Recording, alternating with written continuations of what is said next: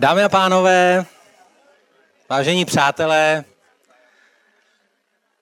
úplně na úvod jsem dostal za úkol uh, něco, co není úplně příjemné, a sice povzbudit a pozvat ty z vás, kdo sedí na schodech, aby se přece jenom pokusili ještě vyhledat těch několik volných míst v hledišti, protože, jak mi řekli pořadatelé, je žádoucí, aby byla obsazena ta místa v hledišti a nejenom ty schody. Tak eh, odbil jsem si tu povinnost, samozřejmě já to tak nemyslím, ale slíbil jsem, že to řeknu. Um, tak um, tímto jsme prolomili ledy a můžeme teda s vaším dovolením začít. Um, nevím, jestli jste tady správně, tak pro jistotu, kdyby tu někdo byl omylem, uh, vzhledem k tomu, že to téma uh, vůbec není populární, um, ale tím, že jste přišli, tak to vypadá, že máte rádi strach protože se máme společně zamýšlet nad strachem. To jest nad tím zvláštním rozpoložením lidského nitra, které asi není nikomu z nás příjemné, ale které občas zakoušíme a dokonce je to asi i dobře, že aspoň občas, když jsme v nebezpečí, tak cítíme strach, protože je to varování. Takže teď nadcházejících uh, několik desítek minut by měla být řeč o strachu. Jste na správné adrese, je to to místo, kam jste chtěli přijít. Výborně, tak jo. Přátelé milí, takže dejme se do toho. Strach je velké téma, strach je něco, eh, co dneska asi nepotřebuje žádnou obhajobu jako téma, které je vhodné k zamyšlení, protože se bojíme nějak tak všichni. Dneska asi o dost víc, než kdy dřív. Ehm, je zřejmé, i když otevřete ehm, svoje chytré mobily nebo uh, svoje počítače uh, a zabrousíte jenom na několik málo míst na internetu, že uh, určitá nervozita, znepokojení, chvění, pocit obav a paniky um, uh, se jakoby stupňuje v posledních uh, letech. Uh, jsou různé názory na to, proč to tak je. Ale my teda s vaším dovolením tady na festivalu United bychom o strachu měli přemýšlet teda ve světle toho, co se píše v Bibli a ve světle toho, co nám křesťanská víra, láska a naděje může k tomu tématu strach nějakým způsobem říct, jestli s tím souhlasíte. Asi to neuslyšíte poprvé, že strach je překvapivě důležité téma v Bibli. Dokonce to vypadá jako, že to je jedno z úplně nejdůležitějších témat. Víte, co je úplně první věta, kterou Adam uh, řekl Pánu Bohu? Bál jsem se. To je úplně první věta, kterou člověk řekne Bohu v Bibli. Úplně na začátku. Bál jsem se, tohle sloveso. Měl jsem strach. Když listujete dál, tak celý ten dramatický příběh, těch 1500 stran, co následuje, vlastně můžeme schrnout eh, do několika věd, tedy jak to vypadá, když eh, lidé, když se obrátili zádu, zády k Pánu Bohu a tak si vykročili um, vpřed ve vlastní síle, jak eh, to s nima dál bylo a jak to teda s člověkem dopadá, když se vzdaluje od Pána Boha, co se s ním děje. A překvapivě často v téhle souvislosti potkáme slovo strach. Ve třetí Mojžíšově, kdy hospodin říká, Eh, Izraelitům, jak to s nimi bude, když se eh, k Bohu otočí zády, je hrozně zajímavá a vlastně překvapivá charakteristika toho, jaké bude jejich vnitřní rozpoložení. Je tam řečeno o tom, že eh, vaše srdce budou naplněná ústrašeností, tak, že se budete lekat i šelestu odvátého listí. Budete utíkat jako před mečem a padat, i když vás nikdo nebude pronásledovat. Budete klopítat jeden přes druhého jako před mečem, ačkoliv vás nikdo nebude pronásledovat. Slyšíte, tady je úplně jasně zdůrazněno, že um, tím prokletím, tím, co je špatně, je ten strach. Tady je dokonce to zdůrazněno tím, že ta hrozba neexistuje, že ve skutečnosti není ten meč, že není ten, kdo pro nás sleduje a přesto je tam ten strach, eh, ta, to lekavé srdce, jak hezky říká starý překlad, že totiž se budete lekat šustícího listí. To znamená strach jako něco, co eh, člověka zotročuje, co mu bere svobodu, co mu bere radost ze života. Strach jako sklíčenost. Nemluvíme tady o strachu jako půdu sebezáchovy, když člověk je vystaven nějaké hrozbě, tak je normální, že se mu prostě v těle rozběhnou pochody, které jsou varovné, jako když prostě houká um, poplašné zařízení a tak dále. To je v pořádku. To je eh, naše výbava, kterou potřebujeme. Ale tady je řeč o strachu, který je spíš asi lépe možné označit jako panika, jako eh, to, že člověk je strachem pohlcený, že se s ním zaliká. A je to, eh, jak se tady píše, důsledek toho, když se člověk vzdaluje od Pána Boha. To je zvláštní.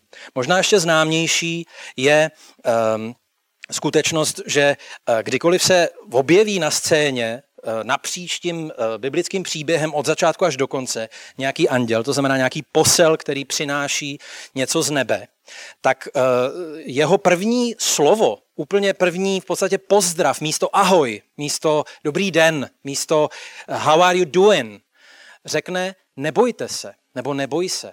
Až se někdy mluví o tom, že to je takový pozdrav andělský. Osmdesátkrát Rabíni říkají, když je něco v tohoře třikrát, tak je to důležité a je to hodné pozornosti. Tady to tam není třikrát, je to tam osmdesátkrát. Proč zrovna? Nebojte se.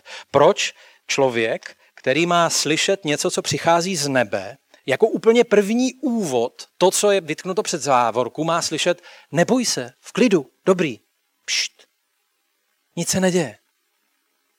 Vypadá to, že strach nás lidi provází, že strach je něčím důležitým, s čím zápasíme a zdaleka ne až teda teďko v souvislosti s globalizací a s překotným tempem změn a uprchlickou krizí a migrační vlnou a tak dál. Vypadá to, že um, už tehdy v biblických dobách to první, co člověk potřeboval slyšet, když k němu mluvil posel z nebe, bylo neboj se, neboj se, je to dobrý. Takže strach jako téma Eh, jedno z nejdůležitějších témat v Bibli, když se má narodit Ježíš, první, co slyší Marie, je neboj se. Nebo úplně první je zdrává s Marie milosti plná a pak v zápětí neboj se. Proč stále znovu potřebujeme slyšet tohle ujištění? Proč stále znovu eh, člověk nějak eh, potřebuje slyšet, že se nemá znepokojovat, že se nemá bát? Proč je strach problém?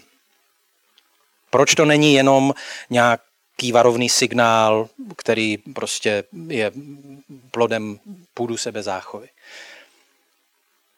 Problém, který dělá ze strachu eh, jednu z největších výzev eh, v životě člověka, je, že mění způsob, jak vnímáme skutečnost. Strach působí jako zvětšovací sklo. Říká se, strach má velké oči. Jeden z příběhů v Bibli, který je vlastně celý o strachu a o tom, co způsobuje strach, ehm, je když ehm, v dobách Mojžíšových vyšlo 12 zvědů eh, na průzkum zaslíbené země. Možná to eh, znáte. Eh, ti zvědové to tam skouknou, všech 12 těch lidí vidí stejnou zemi, která je velmi slibná, oplývá mlékem a medem. Vlastně přicházejí s velmi dobrými zprávami, ale říkají toto. Vstoupili jsme do té země, do níž si nás poslal Mojžíši a v skutku oplývá mlékem a medem. Ale ale ten lid, který v té zemi sídlí, je mocný a města jsou opevněná a nesmírně veliká. Kálep a Jozue uklidňovali lid a říkali, vzůru pojďme, obsadíme tu zemi a jistě se jí zmocníme. Ale ti ostatní muži, kteří šli spolu s nimi, tvrdili, nemůžeme vytáhnout proti tomu lidu. Vždyť je silnější než my a pomluvami zhaněli Izraelcům zemi, kterou proskoumali. A říkali, země, kterou eh, jsme při průzkumu prošli, je země, která požírá své obyvatele. A všechen lid, který jsme v ní spatřili, jsou muži obrovité postavy. Viděli jsme tam zrůdy. Anákovci totiž patří ke zrůdám. A zdálo se nám, že jsme nepatrní jako kobylky. V skutku jsme v jejich očích takový byli. A celá pospolitost se zdvihla, dala se do křiku a lid tu noc proplakal a všichni Izraelci reptali proti Mojžíšovi a řekli, jsme si náčelníka a vraťme se do Egypta. Jenom Jozue a Káleb říkali lidem, nebojte se, vždyť s námi je hospodin. To je dramatický příběh, na kterým je vidět, co s člověkem dělá strach. Všichni viděli to samé. A přesto deset z nich řeklo, tam jsou tak obrovský obludy, že se nám nikdy nemůže podařit se do té země dostat. A Káleb a Jozue viděli to, to samé. Viděli jistě teda lidi velké postavy, ale uh, měli úplně jiný postoj, uh, úplně jinak četli tu situaci. Když se dělali vykopávky ve svaté zemi, o které je tady ta řeč, tak ačkoliv se tam našlo mnoho kosterních pozůstatků, tak žádní obři mezi těmi kdo jsou pochováni teda za ta staletí a tisíciletí v zaslíbené zemi, objeveni nebyli. Takže archeologové říkají, no, ono to vypadá, že to sice možná byli urostlí lidé, ale obři asi ne. Ono to vypadá, že to, co ti vyděšení zvědové viděli, viděli hlavně proto, že strach má velké oči a že ti nepřátelé prostě rostli v jejich pohledu. Měli tak rozšířené zornice strachem, že viděli obry. A tohle je první hlavní problém, který způsobuje strach. Strach totiž není prozíravost, to není um, nějaká obezřetnost. Uh, strach uh, v tom negativním smyslu zkresluje skutečnost. Je to, ano, půd sebezáchovy, ale půd sebezáchovy, který se vytrhl ze řetězu. Jako když vidíte splašené stádo koní. E, tam taky tím podnětem je půd sebezáchovy, akorát, že oni se tím zničí ti koně, tím půdem sebezáchovy. Ten půd sebezáchovy je destruktivní. A tak, jako všechny ostatní půdy, půd sebezáchovy je dobrý služebník, špatný pán. Když zkresluje skutečnost, když vidíme něco jiného, Izraelité, ať už tam byli jakkoliv velcí obyvatele v té svaté zemi, oni určitě nebyli jako kobylky. Kobylka je takhle velká, Izraelité měli určitě aspoň 1,60 m, 70 Určitě nebyli jako kobylky, ale připadali si tak. Protože měli zornice rozšířené strachem. Možná jste někdy slyšeli ten obraz z živočišné říše, který se používá jako ilustrace toho, jak člověku strach zkresluje skutečnost. Když kobra uh, jak si upře ten svůj hypnotizující zrak na myšku, která by před ní měla utéct, tak to, co se stane s tou myškou, je vlastně zvláštní. Přírodovědci úplně nevědí, proč to tak je. Ta myška je tak vyděšená, že strne, zmrzne a ani se nehne. A zírá na tu kobru. Propadá se do těch jejich kobřích očí. A zápětí teda ta kobra samozřejmě logicky, protože je to dravec, který se živí myškami, no tak prostě udělá útok a tu myšku chytí. A ta myška by měla šanci utéct, kdyby se tomu věnovala. Ale ona se tomu nevěnuje. Ona zírá na tu kobru a proto je ulovena. Takže tady najednou ten půd sebezáchovy, jako kdyby byl vlastně ve skutečnosti největší nepřítel té myši. Ale výjdeme z živočišné říše. Co to je strach pro nás lidi? Když se cítíme znepokojení, když se cítíme teda sklíčení obavami. No strach je bolest. A poštol Jan říká ve svém listě, strach působí muka. Strach způsobuje určitý druh duševního trápení. Je to prostě určitý druh bolesti. Bolí. Zároveň se strach šíří jako infekce. Vzpomeňte si, co se dělo, když teda přišli ti zvědové. Ti zvědové začali vyprávět podivné zkazky o tom, že ta země požírá své obyvatele, co tím asi mysleli. Určitě tam nic takového neviděli, ale tohle vykládali. A ti Izraelci, kteří to slyšeli, ty děsivé zkazky o té zemi, tak se tak strašně vyděsili, že brečeli celou noc. To představte, že někdo začne brečet večer a ráno pořád ještě brečí. Plakali celou noc, je tady napsáno když slyšeli tu hrůzu, co se to tam děje v té zemi, kterou jim hospodin um, ukázal, že do ní mají vejít. Rozšířilo se to mezi nimi jako infekce, jako nákaza. Strach se šíří, panika je nakažlivá. A každý politik ví dobře, že když se rozšíří strach mezi lidmi, tak se nejsnáze ovlivňuje voličské mínění, protože nejlíp ovlivníte voliče, když má strach. Když se podaří vystupňovat míra strachu a paniky v dané společnosti, tak je nejsnáze ovlivnitelná.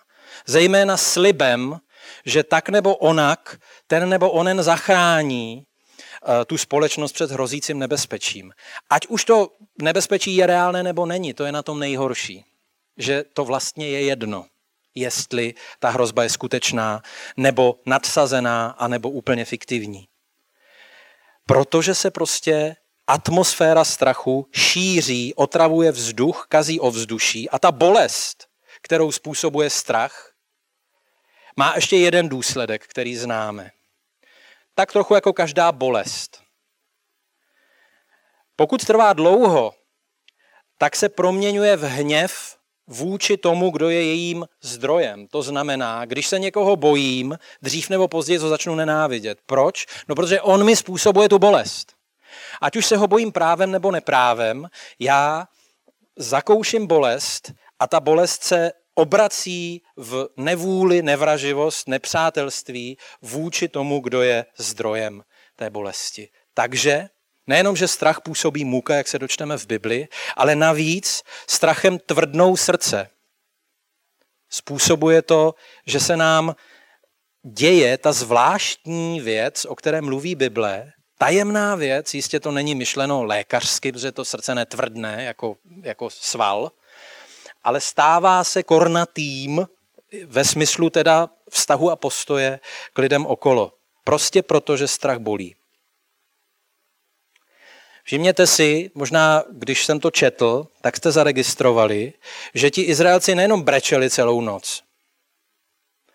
Oni se začali chovat vlastně hrozně nespravedlivě. Začali reptat proti Mojžíšovi, začali říkat, to je tvoje vina, e, začali dělat velmi pošetilá rozhodnutí a začali být agresivní, protože v zápětí potom, co je Jozue a Káleb, uklidňovali a povzbuzovali a říkali jim nebojte se, tak se ta pospolitost rozhodla, že ukamenují. Tak si vemte, Jozue a Káleb jediní říkají to, co mělo zaznít a ti ostatní se rozhodli, že je ukamenují. Za to. Že říkali, s námi je hospodin, nebojte se, nepropadejte strachu. Strachem tvrdné srdce, protože strach je bolest. Je to určitý druh utrpení a mění se snadno v zlobu. Možná jste si všimli, už o tom jsou celé studie, když se podíváte na diskuzní příspěvky pod všelijakými články na internetu, tak zjistíte, že míra nervozity, vulgarity a agresivity se za posledních pět nebo šest let v české společnosti několikanásobně zvýšila. Míra nervozity, agresivity a vulgarity. Jistě to souvisí s tím, že čelíme výzvám, hrozbám, rizikům a tak dál, kterým možná eh, jsme dřív nečelili, ale zároveň je jasné, že zvýšená míra nervozity, vulgarity a agresivity nám nijak nepomůžou s těmi výzvami, které je třeba řešit. Protože ty nepomůžou nikdy s ničím. Strach má velké oči, to už jsme slyšeli, strach je taky špatný rádce. Jestliže se člověk rozhoduje v panice, rozhoduje se špatně. Dělá zbrklá, často nemilosrdná, často velmi pošetilá rozhodnutí.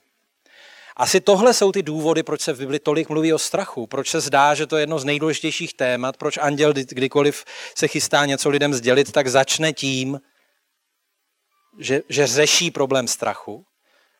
Jednoduše proto, že když máme zrak zakalený strachem, vidíme skutečnost jinak, než jaká je, děláme špatná rozhodnutí a um, rozhodně, a to je tragické, nemůžeme být šťastní a mít radost a pokoj, o kterých se v Bibli mluví jako ovoci Ducha Svatého. Nikdy nikdo, kdo je jaksi sevřený strachem, nemůže zároveň prožívat radost ze života.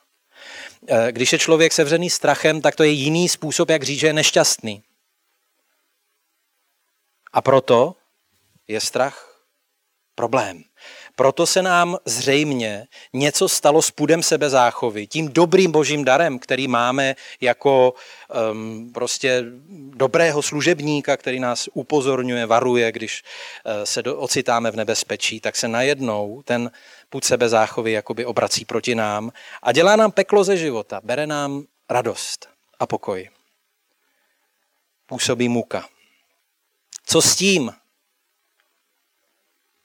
Co s tím nabízí Bible nějakou cestu ven nebo nabízí nějaké řešení? No nabízí.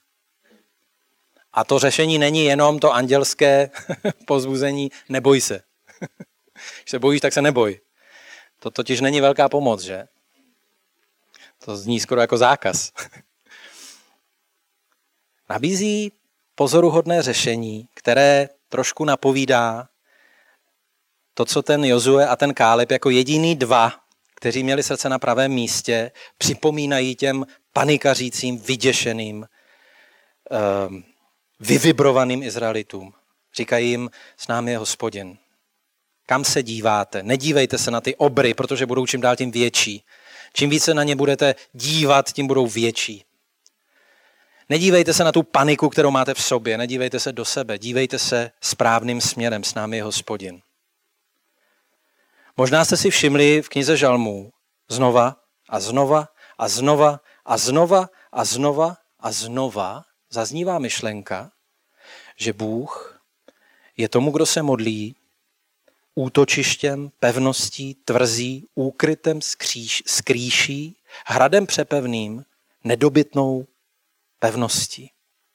Bezpečí v boží blízkosti, bezpečí v boží přítomnosti je jedno z nejhlavnějších témat knihy žalmů. Je to skoro v každém žalmu. Kdy žalmista, který je vystaven tomu nebo onomu nebezpečí, hrozbám a tak dále, jistě ten život v jejich době byl mnohem tvrdší, mnohem nebezpečnější, mnohem ohroženější než náš. V době, kdy vznikaly žalmy, eh, byla, byla ta míra drsných životních podmínek pro nás nepředstavitelná. Takže tak si on teda problémy opravdu měl, ten žalmista většinou. Ale stále znovu nachází jaksi ujištění a spočinutí v tom, že hospodin svému věrnému v bezpečí dává bydlet. Byť by se mi dostalo jíti údolím stínu smrti, nebudu se báti zlého a pak následuje ta věta, ta samá věta, kterou říká Káleb. Neboť ty se mnou jsi, s námi je hospodin.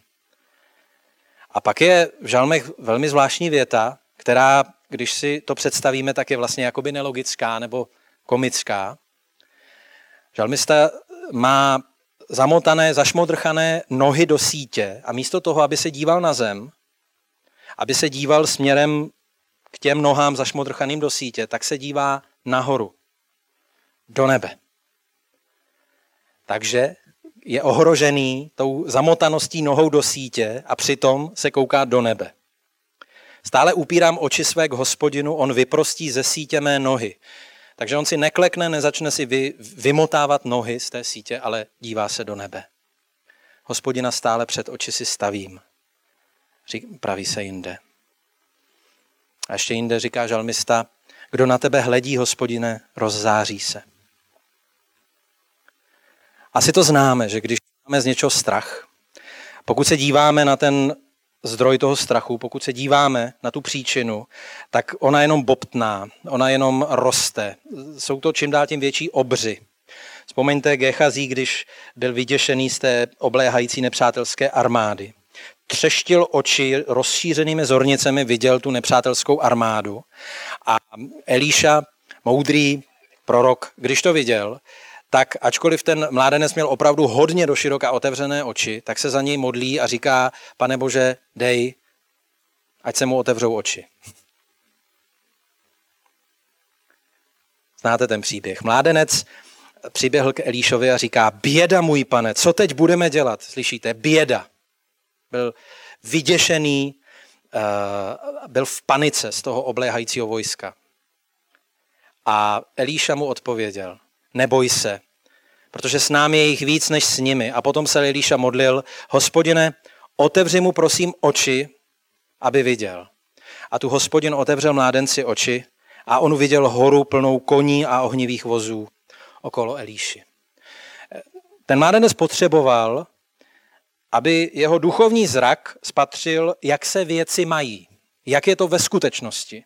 Ano, byla tam nějaká oblehající armáda, ale když dostal tedy ten duchovní zrak, aby spatřil, jaký je skutečný poměr sil, tak najednou zjistil, že je v přesile, že je na té silnější straně.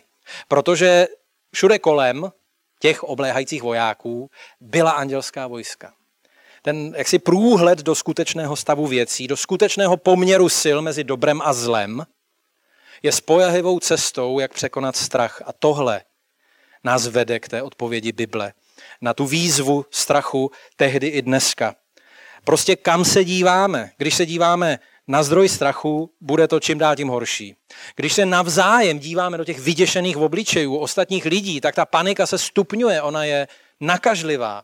Prostě když se díváte do vyděšených obličejů, budete vyděšeni. Tak to prostě funguje, bez ohledu na to, jestli ta reálná příčina toho zděšení existuje. Takhle se to předává jako chřipka v plném autobuse.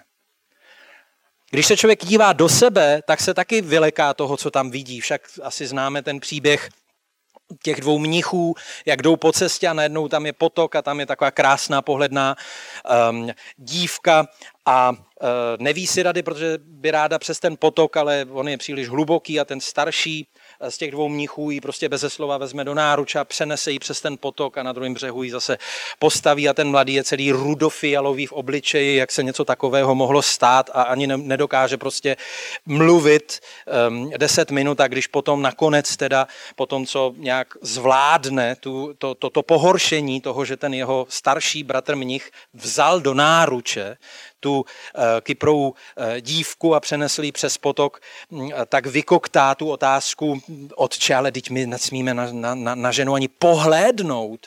A ty si ji normálně popadl do náruče a přenesl si ji přes potok. A ten starý uh, mních se moudře a laskavě podívá na toho svého mladého žáka a řekne, víš, já jsem jí na tom jednom břehu vzal do náruče a přenesl přes potok a tam jsem jí zase postavil na břeh, ale ty, ty ji pořád ještě neseš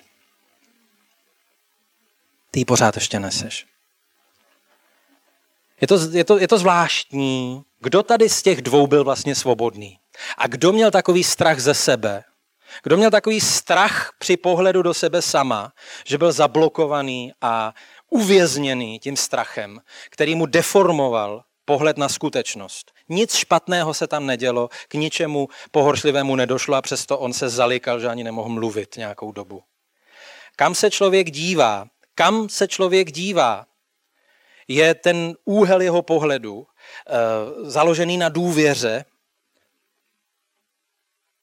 a nebo se prostě nechá strhnout strachem a zírá fascinovaně teda eh, do chrstánu toho strachu, jako ta myš, která prostě hypnotizovaná tou kobrou, jenom prostě pasivně zmrzlá, čeká, až teda eh, přijde ten úder. Ehm, však známe ten příběh, eh, jak prostě Izraeliti v poušti byli napadeni těmi jedovatými hady a to řešení, které přišlo z nebe, ehm, bylo zvláštní, takže ti, kteří neměli dost důvěry k Mojžíšovi a kteří neměli dost důvěry k hospodinu, který tohle Mojžíšovi poradil, no tak si prostě nedali pomoct, protože hospodin řekl Mojžíšovi, udělej bronzového hadu, hada, dej ho na vysokou tyč a každý, koho uštknul jedovatý had, jehož teda žilách teda tím pádem koluje ten jed. A kdo se s důvěrou podívá na toho eh, měděného hada, tak bude uzdraven a nic se mu nestane a ten jed mu neublíží. No a ti, kteří s důvěrou uh, vzali za slovo tohle podivné zaopatření, tak byli zachráněni a ti, kteří možná brblali a říkali si, co to je za, blbost, proč bychom se měli dít na nějakého měděného hada na tyči, tak těm ten jed ublížil. To je dobrý příměr toho, jak působí strach, protože jedno z nejobvyklejších rčení o tom, co je strach, je z téhle oblasti. Strach je jako bodnutí hmyzem a uštknutí hadem. Proč? No, protože bodnutí hmyzem a uštknutí hadem to jsou situace, kdy najednou začne v žilách člověka kolovat jed, který působí uh, tak, jak plyne čas, čím dál tím větší zkázu, čím dál tím větší škodu. A jaké je řešení? No dívat se tím směrem, kterým um, prostě uh, člověka vede důvěra. Ježíš, když se modlí za učedníky, když se vlastně už chystá s nimi rozloučit, v Janově evangeliu, tak říká hrozně zvláštní větu, která by nás asi nenapadla a kterou bychom mu nenavrhli. V té modlitbě k otci říká, otče, modlím se za ty, um, kteří uh, ve mně uvěřili, ať hledí na mou slávu, ať hledí na mou slávu, kterou jsem měl u tebe dříve, než byl svět. To, to zní zvláštně. Ježíš tady prosí za učedníky a taky za ty, kteří uvěří skrze ně, to znamená za nás, pokud jsme věřící, aby jsme hleděli na jeho slávu. Proč máme hledět na jeho slávu? Proč máme hledět na jeho slávu? No, protože když budeme hledět správným směrem, když se nebudeme dívat to, co nám nahání strach, když se nebudeme dívat do sebe eh, a nebudeme se bát toho, co je v nás, ale budeme se dívat na něj, tak ani strach, ani nic, eh, co by nás mohlo nějakým způsobem znepokojit, eh, nezmaří radost a pokoj. To znamená ty kvality, které Duch Svatý působí v lidském srdci. Proč? No protože hospodin kraluje. Hospodin kraluje, dobro je silnější než zlo. Tak to je. To není zbožné přání pošetilých věřících, to je fakt. Hospodin kraluje, víte, že vždycky, když je v Bibli něco víckrát, tak to stojí za zvláštní pozornost. V žalmech je to znovu a znovu a znovu a znovu a znovu vyslovené vyznání. Hospodin kraluje, jeho trůn pevně stojí odedávna. Jeho trůnem nic neobtřese ani uprchlická krize, ani migrační vlna, ani Evropská unie, ani Vladimír Putin, ani Donald Trump, ani Miloš Zeman, ani Andrej Babiš, ani jejich nepřátelé, ani nikdo. Dobro je silnější než zlo, tím nechci říct, že všichni jmenovaní patří na tu špatnou stranu. Určitě mají i světlé chvilky, ale o to teďko nejde. Jde o to, že dobro je silnější než zlo. To není tak, že si to přejeme a že to je naše sdílená iluze. Zlo má totiž na rozdíl od dobra v sobě zabudovaný sebedestrukční mechanismus. Zlo totiž samo sebe žere. To vidíte, když prostě jsou nějací zlí lidi, jak oni se dřív nebo později začnou likvidovat mezi sebou. Protože jaksi na, na smetišti zla nemůže být víc než jeden kohout. Tam se prostě začne něco chrout. Nutně, samozřejmě, i na straně dobra se někdy eh, rozvinou vnitřní spory a tak dál, ale není to tak, že jsou stavebním prvkem dobra. Dobro nepotřebuje eh, tenhle, mm, eh, tenhle rozkol a svár, který je ale v DNA zla. Takže nikdy to nemůže být tak, že um, nenávist zmůže víc než láska a že zlo zmůže víc než dobro. Někdy se to tak může zdát, někdy to tak chvíli může vypadat.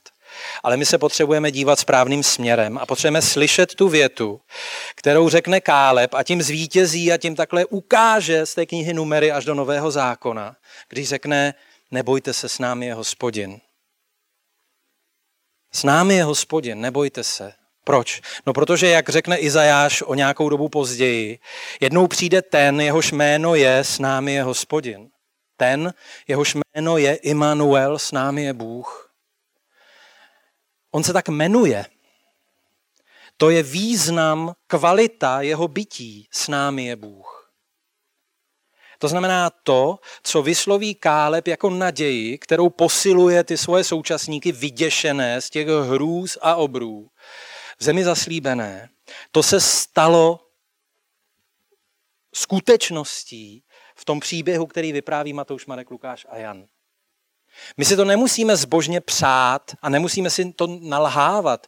My smíme dosvědčit, že se to stalo, že s námi je Bůh. Takže to, co vyhlíží Izajáš, kdy ujišťuje ty strápené a vyděšené, neboj se červíčku Jákobův. Vidíte, tady žádný triumfalismus nemá místo, protože červíček to opravdu není triumfální titul. Neboj se červíčku Jákobův, protože já jsem s tebou. Říká hospodin. Neboj se, vždyť já jsem s tebou. A, a o kousek dál je ta slavná pasáž, která je tisíckrát zhudemněná. Neboj se, neboj se, já jsem tě vykoupil, povolal jsem tě svým jménem. Jsi můj. Půjdeš-li přes vody, já budu s tebou, půjdeš-li přes řeky, nestrhne tě prout, půjdeš-li ohněm, nespálíš se, plamen tě nepopálí. Tohle Bůh je s námi. Tohle, co už v tom žalmu 23, hospodin je můj pastýř, nebudu mít nedostatku a tak dále, však víte, už jsem to říkal, byť se mi dostalo jíti, údolím stínu smrti, nebudu se báti zlého. Proč?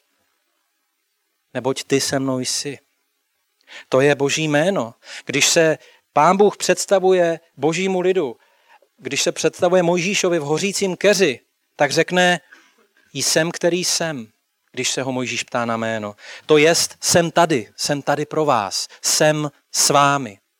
Tohle ujištění o aktuální boží blízkosti a přítomnosti, to, po čem volá žalmista, jak stále znovu se jakoby tlačí, tiskne, cpe do boží blízkosti, do jeho přítomnosti. Protože, proč? Protože tam je bezpečí, tam je úkryt, tam je skrýš, tam je a tak dále a tak dále. Protože hospodin kraluje a není vyveden z míry současnou geopolitickou situací, přátelé. Skutečně není zaskočen. Nevymklo se mu to z rukou, není um, nějakým způsobem dezorientován nad tím, co se děje uh, u nás doma, co se děje v České republice, co se děje na Blízkém východě, co se děje v Africe. Není tím zaskočen. Není to něco, na co by honem v panice musel hledat nějaké improvizované řešení. Hospodin kraluje. Schválně představme si, proč muselo v Bibli zaznít v Izajáši 51 tohle, co teďko přečtu. Já jsem váš utěšitel. Proč se tedy bojíš člověka, jenž umírá? Lidského syna, který je jak tráva. Zapomínáš na hospodina, který tě stvořil, který roztáhl nebesa a položil základy země. Proč máš neustále po celé dny strach? Tady přemýšlíme o strachu, spatřujeme strach jako jedno z nejdůležitějších témat v Bibli. Tady to vypadá, že strach je jeden z nejdůležitějších rozměrů lidského života. Tady je řečeno prostě, tak proč se bojíte, lidičky? A přesto je to řečeno proto, že to potřebujeme slyšet. Tehdy to potřebovali slyšet jako, jako to potřebujeme slyšet my. Ale ten hlavní důvod, to jest to, co skutečně dává věřícím lidem v dnešní těžké době vnitřní zdroje, aby vítězili nad strachem. To znamená ne, aby se ničeho nebáli, ale aby strach, panika, zděšení a pocit ohrožení nebyl tím posledním, co bere radost ze života, zkracuje život, co otravuje duši, otravuje vztahy, maří štěstí člověka. Tak aby to nemělo poslední slovo. Aby to nebylo to hlavní, co nakonec triumfuje. Co nakonec ovládne internet a sdělovací prostředky a politické rozhovory a předvolební boj a tak dále. Protože láska nezná strach, dokonalá láska strach zahání. Strach působí můka, ale je tady ještě silnější. Větší síla. Ale, je, ale záleží na tom, kam se díváme. Záleží na tom, jestli, tak jak se modlí apoštol Pavel, eh, když eh, přemýšlí nad tím, co by tak bylo nejlepší pro ty efeské křesťany, tak říká, já se modlím, abyste osvíceným vnitřním zrakem viděli, jak bohaté a slavné je vaše dědictví v Ježíši Kristu. Slyšíte už zase ten zrak, kam se díváš? Modlím se, abyste osvíceným vnitřním zrakem viděli, jak veliké a slavné je vaše dědictví v Kristu Ježíši. Oni mají jistě taky dokořán otevřené oči, ti efeští křesťané. Jako měl ten Elíšův mládenec, ten Géchazí, taky s otevřenýma očima třeštil tam na ty obléhající vojáky. Ale potřebovali ještě otevřít vnitřní zrak. Aby viděli, jak se věci mají ve skutečnosti. Aby, aby dohlédli až k tomu, že dobro je silnější než zlo že hospodin kraluje, že Bůh je s námi, že takhle to je, že nás nic neodloučí od lásky Boží, která je v Kristu Ježíši. Přátelé, tohle je výhoda věřících lidí v dnešní nelehké době. Velká výhoda. Rozhodně by neměla vést k nějaké triumfalistické namyšlenosti. To teda fakt ne. Ale je to ohromná výhoda, že aniž bychom si něco takového museli nalhávat, tak smíme spočinout v důvěře, že náš život i tento svět je v dobrých rukou. Že smíme spočinout v důvěře, že dobro je silnější než zlo. Že láska vítězí nad smrtí. Že láska je dokonce nejsilnější síla ve vesmíru. Že totiž v tomhle můžeme najít i tváří v tvář těm znepokojujícím uh, událostem dnešního světa pokoj a radost a žít šťastně. Žít šťastně, protože toho života ve štěstí a v odpočinutí vnitřním ubývá. Naopak přibývá nervozity, vulgarity a agresivity v mezilidské komunikaci. Už jsme na to narazili. A teď, abych to propojil, jestliže se díváme správným směrem, to znamená, nejsme jako ta myš, která třeští oči do děsivých uh, očí té kobry, která se jí chystá sníst. Jestliže se nedíváme do sebe jako ten mladý, za, rudý, stydlivý mnich, který byl zděšený z toho, co se v něm děje, jestliže se díváme správným směrem, tak jsme jako zrcadla. Tak o nás platí ta žalmistova věta, kdo na tebe hledí, hospodine, a rozzáří se. My víme, že všichni jsme stvořeni k božímu obrazu. Že to je údělem člověka na tváři země, aby byl zrcadlem, obrazem, odrazem boží slávy.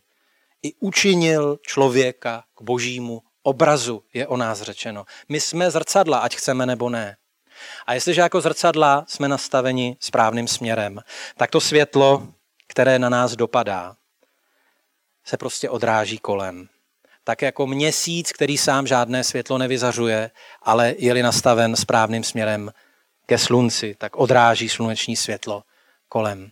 A jestliže teda my hledíme správným směrem, jsme jako zrcadla nastaveni ve správném úhlu, znamená, nedíváme se na ty věci, ze kterých máme strach, ani se neňahňáme sami v sobě, ale hledíme, jako se Ježíš modlí, ať hledí na mou slávu, jako Apoštol říká, tak ať jejich osvícený vnitřní zrak vidí, jak veliké a slavné je jejich dědictví v Kristu Ježíši. Jestli se díváme správným směrem,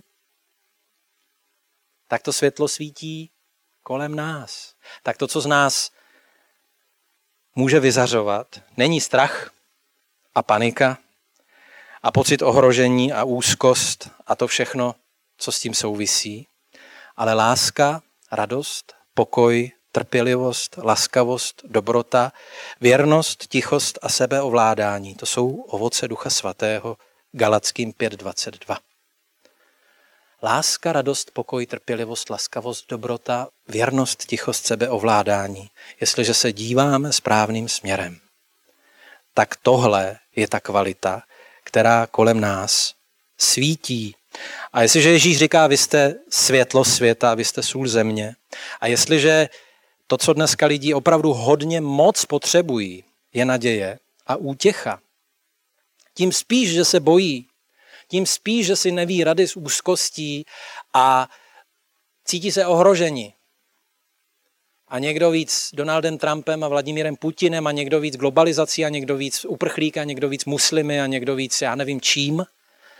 Ale jestliže tady mezi lidmi, kteří zápasí se strachem, budou zrcátka nastavená správným směrem, která kolem sebe budou šířit lásku, radost, pokoj, trpělivost, laskavost, dobrotu, věrnost, tichost a sebeovládání. Tak se při nás bude naplňovat to, co Ježíš míní, když říká, vy jste světlo světa, vy jste sůl země. Protože o to nejdůležitější nemůžeme přijít to, na čem opravdu záleží, není ohroženo. Není to ohroženo. Jsou věci, o které můžeme přijít, ale to nejdůležitější není ohroženo. To, na čem opravdu záleží, o to nemůžeme přijít. Vlasy na hlavě máme spočteny, říká Ježíš. Nic nás neodloučí od lásky Boží, která je v Kristu Ježíši. A já myslím, že dneska víc než dřív tohle je strašně důležitá rovina um, evangelizace, to znamená dosvědčování tady v tom vylekaném, vyděšeném, znepokojeném, obavami, strachem a panikou zasaženém a zalíkajícím se světě, že jde mít lásku, radost a pokoj. A neznamená to pošetilý optimismus zavírající oči před vážnými výzvami a problémy současné doby. Znamená to, že navzdory všem těm problémům smíme z dobrých, z nejlepších důvodů spočinout v důvěře, že tento svět je v dobrých rukou. Že my, náš život i budoucnost jsou v dobrých rukou. Tohle je podle mě ta cesta, jak vítězit nad strachem. Ne předstírat, že nejsou problémy, ne tvářit se, že ty vážné výzvy současnosti jsou méně vážné, než jsou, ale že to není to poslední, že ty obavy nemají poslední slovo a že strach nemá a nemusí naplňovat zorné pole. Pokud jsme věřící, tak možná my jsme ti jediní, kdo tohle může vnášet do situace. A pokud ta situace dneska potřebuje rozvahu a ne paniku, pokud ta těžká rozhodnutí potřebují moudrost a rozvahu a ne zbrklou paniku a nemilosrdná tvrdá srdce, tak možná je to náš úkol, který za nás nikdo neudělá. Vnášet do těch situací taky tohle světlo přicházející z nebe. A k tomu stačí, když budeme jako zrcátka nastaveni tím správným směrem. Je to srozumitelné? Co si o to myslíte?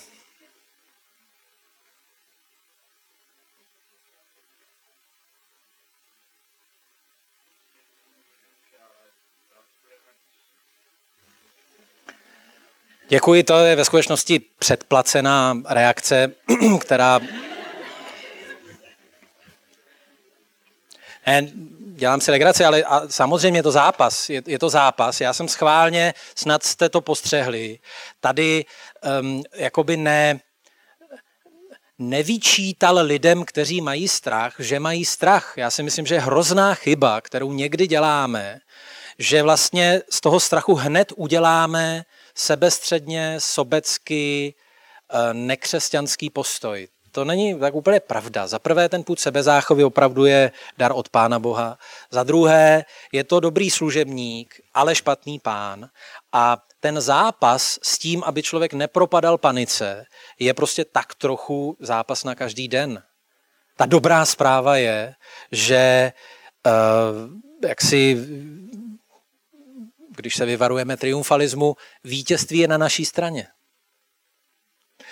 jak to říká ten, um, jak v, té, v té příhodě se to vypráví, možná jste ji slyšeli, jak je jedna velká mezinárodní teologická konference v jednom hotelu a tam jako recepční eh, slouží jeden takový eh, zapálený černožský křesťan, jmenuje se Sam a čte si Bibli, zrovna čte knihu Zjevení. A okolo jde pan profesor, který napsal o knize Zjevení velký tlustý komentář. A vidí, že ten, že ten Sam, ten recepční tam čte zrovna tu knihu Zjevení, tu nesrozumitelnou složitou knihu v Bibli a tak se tak jako by blahoskloně a s trochou ironie pozastaví a řekne um, samé a koukám, že čteš zjevení a ty jako, jako rozumíš tomu, o čem to je.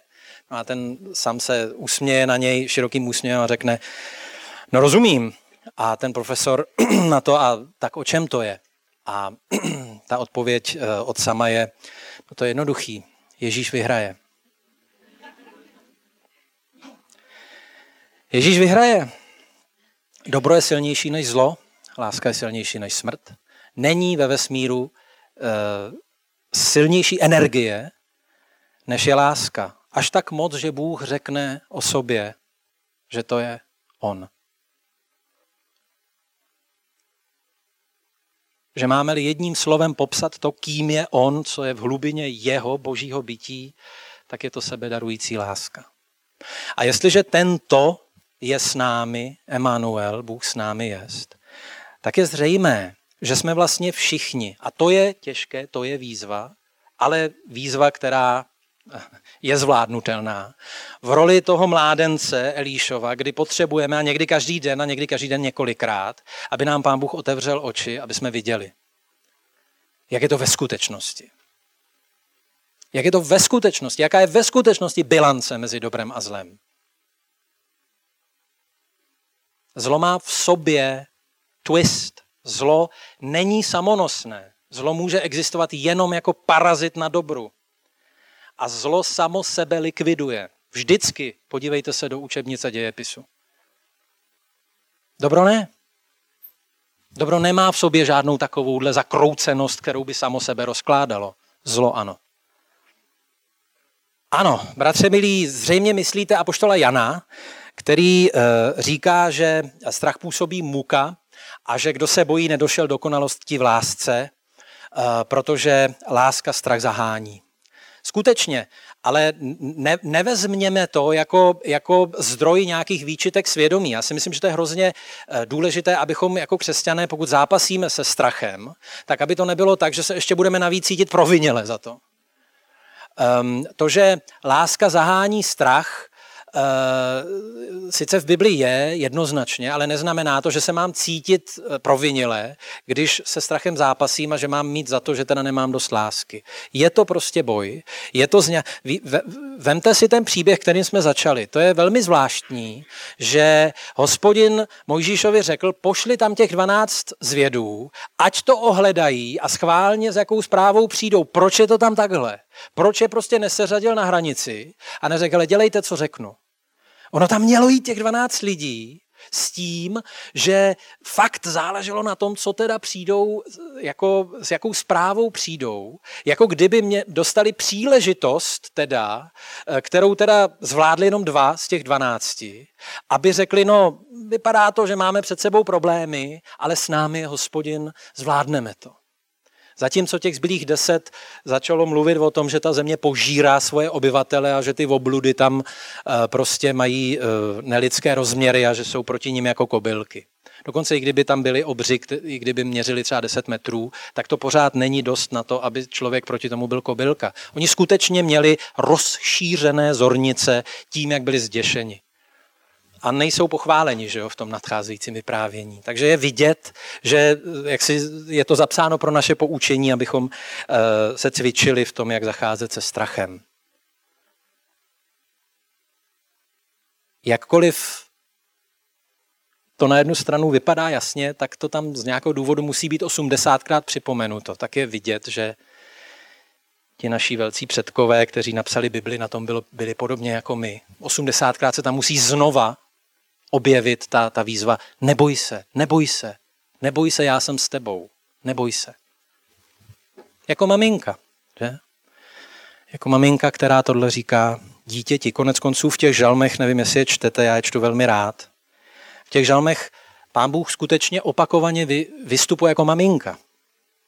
Jako maminka. Jo? A ten žalmista se tlačí do jejich křídel. Jo? Tlačí se, je to tam znovu a znovu a znovu a znovu zopakováno, že, že chce teda pod ta křídla se to kuřátko jako skovat, aby bylo v bezpečí. Tak to je pěkné, ne?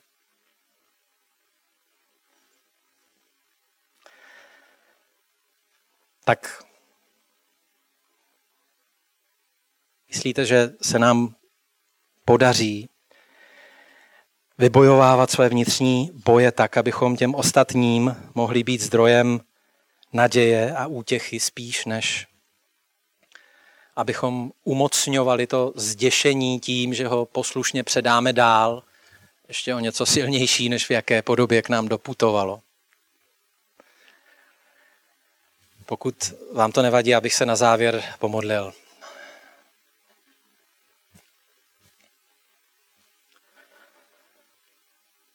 Oče nebeský, děkujeme ti za to, že tváří v tvář těm obavám, těm věcem, který nás znepokojují, smíme vždycky spočinout v důvěře. Že ty jsi útočiště, že jsi bezpečí,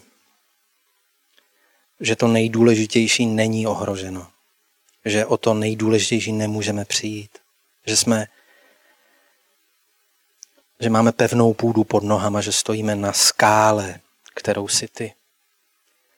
Prosíme tě, pane, ať to dokážeme prožívat nejenom v mysli, ale i v srdci, abychom dokázali vyzařovat tuhle naději, tohle spočinutí, tenhle pokoj, převyšující každé lidské pomyšlení. Vidíme, pane, jak se lidi bojí, jak jsou nešťastní a trápení strachem. A chceme být nástroj pokoje. Chceme přinášet uzdravení do těch ran lidí, které bolí strach. Tak dej, ať my sami se vystavíme tomu tvýmu uzdravujícímu světlu, abychom ho mohli prostředkovat a šířit kolem sebe. Aby si mohl vstupovat do životů lidí kolem nás a naším prostřednictvím tam šířit pokoj, radost. Prosíme tě, pane, aby si nás v tom vyučoval a proměňoval, abychom tě nebránili konat svoje dílo v našich srdcích Duchem Svatým. Amen. Přátelé milí, děkuju, kdo jste čekal akademickou přednášku, bylo to něco jiného. Těm z vás, koho to téma zajímá trochu víc dohloubky, bych velmi rád doporučil úplně nakonec knížku moudrého rabína Harolda Kushnera, která se jmenuje Překonat strach. Vyšla před několika lety a je, myslím si, velmi moudrá a celá se týká toho našeho tématu.